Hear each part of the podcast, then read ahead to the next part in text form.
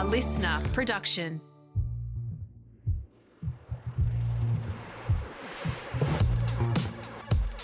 Hi, and welcome to Broadsheet Melbourne Around Town. I'm Broadsheet's editorial director, Katya Wachtel, and the host of this guide to Melbourne. Today, we're visiting a sleek new nail salon that's different to most. Dry pedicures are just one of the services that distinguishes Buff from its competitors. But first, we're heading to Prahran, where a daytime neighbourhood favourite has transformed into a nighttime destination. Nine years ago, Claudio Casoni opened an espresso bar in a former shoe store in Prahran. It's not an understatement to say that Officine Zero was a bit of a revelation for Hawksburn Village. As a local, it was something that I was excited about, and a lot of people around the area thought this place is different to what we usually get in this area. It honestly felt like a little slice of Italy. Very, very narrow, super elegant. It had a small selection of pastries and a little bit of panini. And I would say what most of us would describe as Hawksburn Village's best coffee. And Hawksburn Village is a little kind of area and shopping strip in Prahran that gets a lot of foot traffic. So there, it was one of those places that was busy, and you'd go in for a little espresso at the counter or one of the little tables outside, and it just had so much charisma. So when we found out that Casoni was going to be expanding the venue's footprint, there was a little bit of mix of excitement, but also concern. Because we thought, oh my gosh, part of what makes it so special is this teeny tiny space and the fact that you do feel like you're stepping into somewhere in Italy. But thankfully, this expansion that has just taken place is a marked departure from the predecessor, but the charm is still there, the charisma is still there. And we now get to have fresh house made pasta potentially on our dinner plates every single night. Broadsheet's Ruby Harris visited the Italian cafe and restaurant and can share the details. Welcome, Ruby. Thank you. Yeah, it definitely still holds a lot of that charm. You know, it's a bigger space now, but it's, you know, the exposed brick walls are there. It's really gorgeous inside. So it's no longer called Officine Zero. It's called Officina Gastronomica Italiana. You've been calling it OGI. Yes, OGI, which I've been told is the appropriate name to refer to it by. Um, the owner Claudio said that that's perfectly okay. Right? I think that that's He the approves. nickname around town.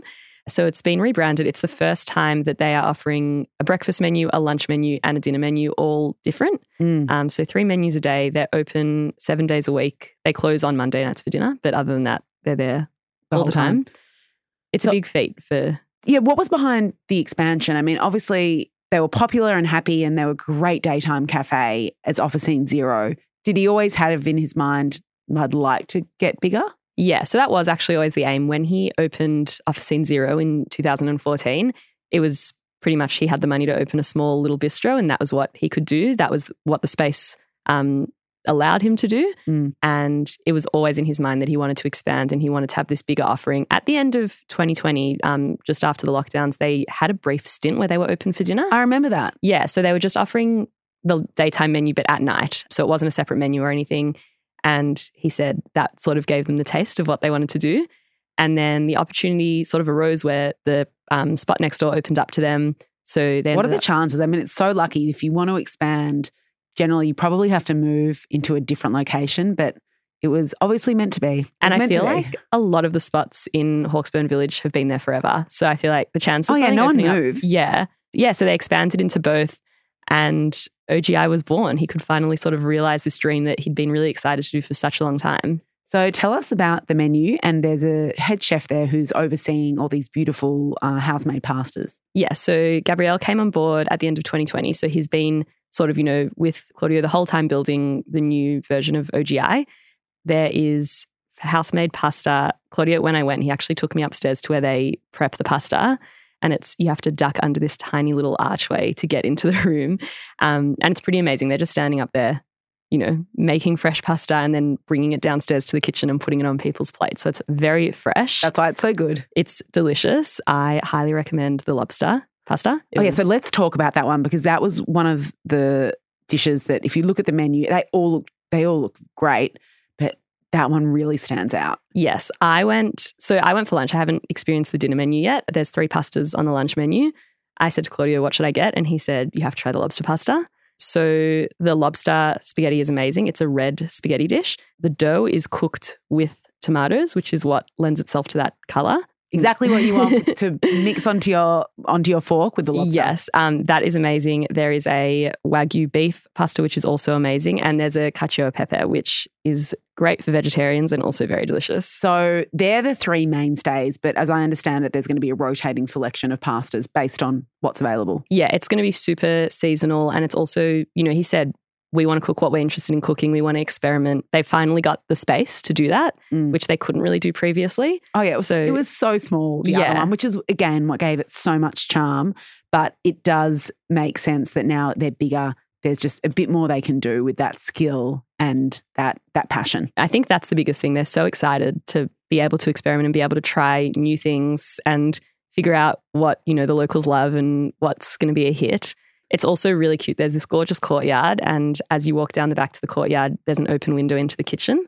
Um, so you can, you know, see the food being prepped, and it's really beautiful out there. With uh, there's a pastas. Uh, were there any snacks that you had as well that you think are worth calling out? Yes, the truffle croquettes should be on everyone's list. Oh, I see. I'm not a truffle fan. I think you either love them or you hate them. I, yeah, I do agree. They're really good. I really love them, but it's not such a strong truffle flavor. So I do think I should. if I you're should- not sure, you yeah. should just try them. don't don't fear the truffle. Yeah, yeah. the truffle croquet. Now, one of the things they focus on is the wine list, and they're honing in on a specific region of Italy. Can you talk a little bit about that? Claudio is from Bologna, which is in the Emilia Romagna region of Italy. Um, and he wanted to have a really big focus on artisan wines. And actually, a story he told me is that some of the wines come from his sister in law who lives in Bologna and makes wine. Um, he went back for the summer for the first time after COVID. And she was like, well, why aren't you selling my wines there? Try my wines. I love that. That feels like a very Italian, you know, family question Yeah. to ask. Like, hello, I'm making some wine. Yeah. Of course, that goes on your menu. Um, and yeah, he said he tried them and he was like, this is the perfect fit. So it's even though he is the only one from his family in Australia, it's a family affair. Oh, I love that. Well, Officina Gastronomica Italiana, or OGI, which it sounds like Claudio wants us all to call it, is at 532 to 534 Malvern Road in Prahran. It's open on Monday from 6.30am until 3pm, so that's not your dinner night, but you can certainly head in for a part, one of those lobster pastas for lunch.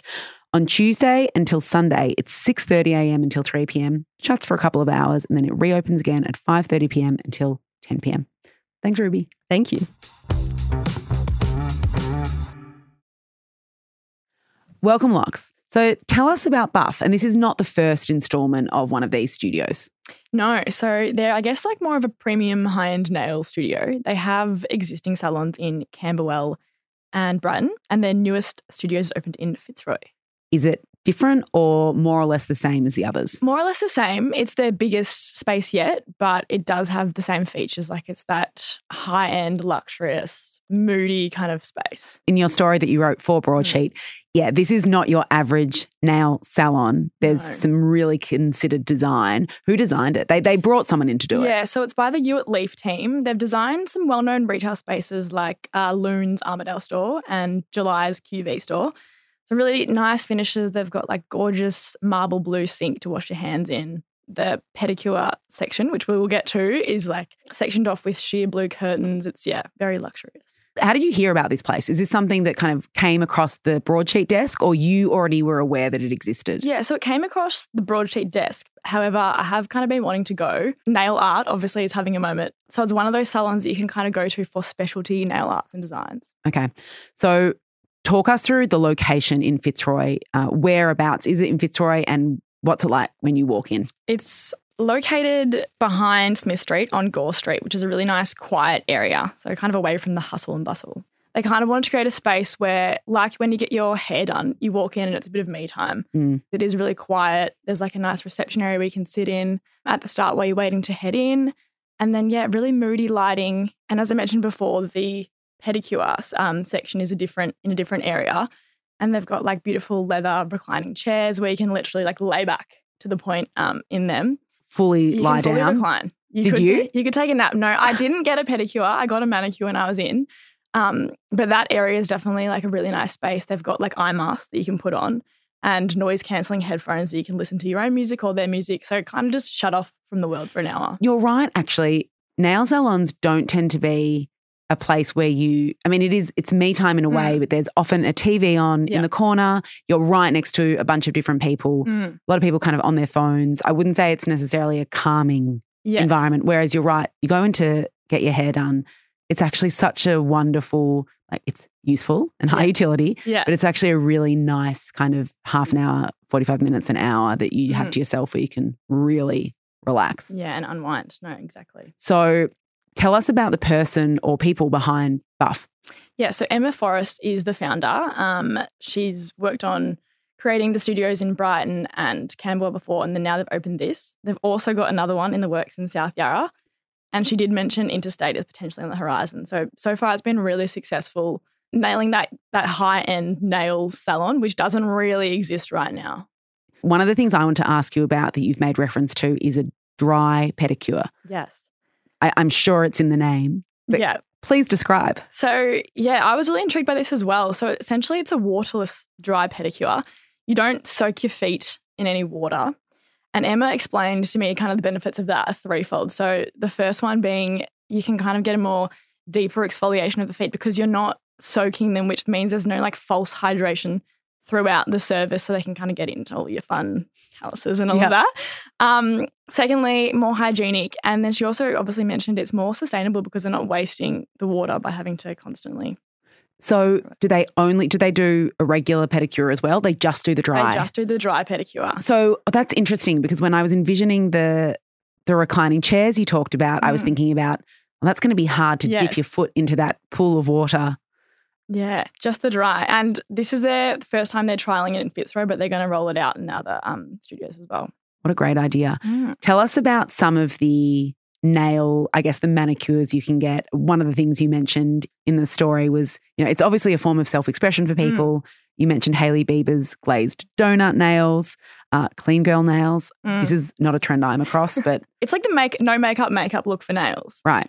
So Like a- like a French manicure? like a French manicure, but just really subtle, Okay. put together. You learn something new every day. what did you get done? So I got their Builder Gel, which is Biab or Builder in a bottle. And Emma said this is their most popular service. And it's kind of for the people who want to go just once a month and then not come again for another month. And it's really strong. It's not meant to chip. Sounds like a really interesting new development in Now Salon Land in, in Melbourne, Mm. Yeah. disrupting the space a bit. Buff Studios is at 420 Gore Street in Fitzroy. It's open Monday, Tuesday, and Friday, 10 a.m. till 6 p.m., Wednesdays and Thursdays.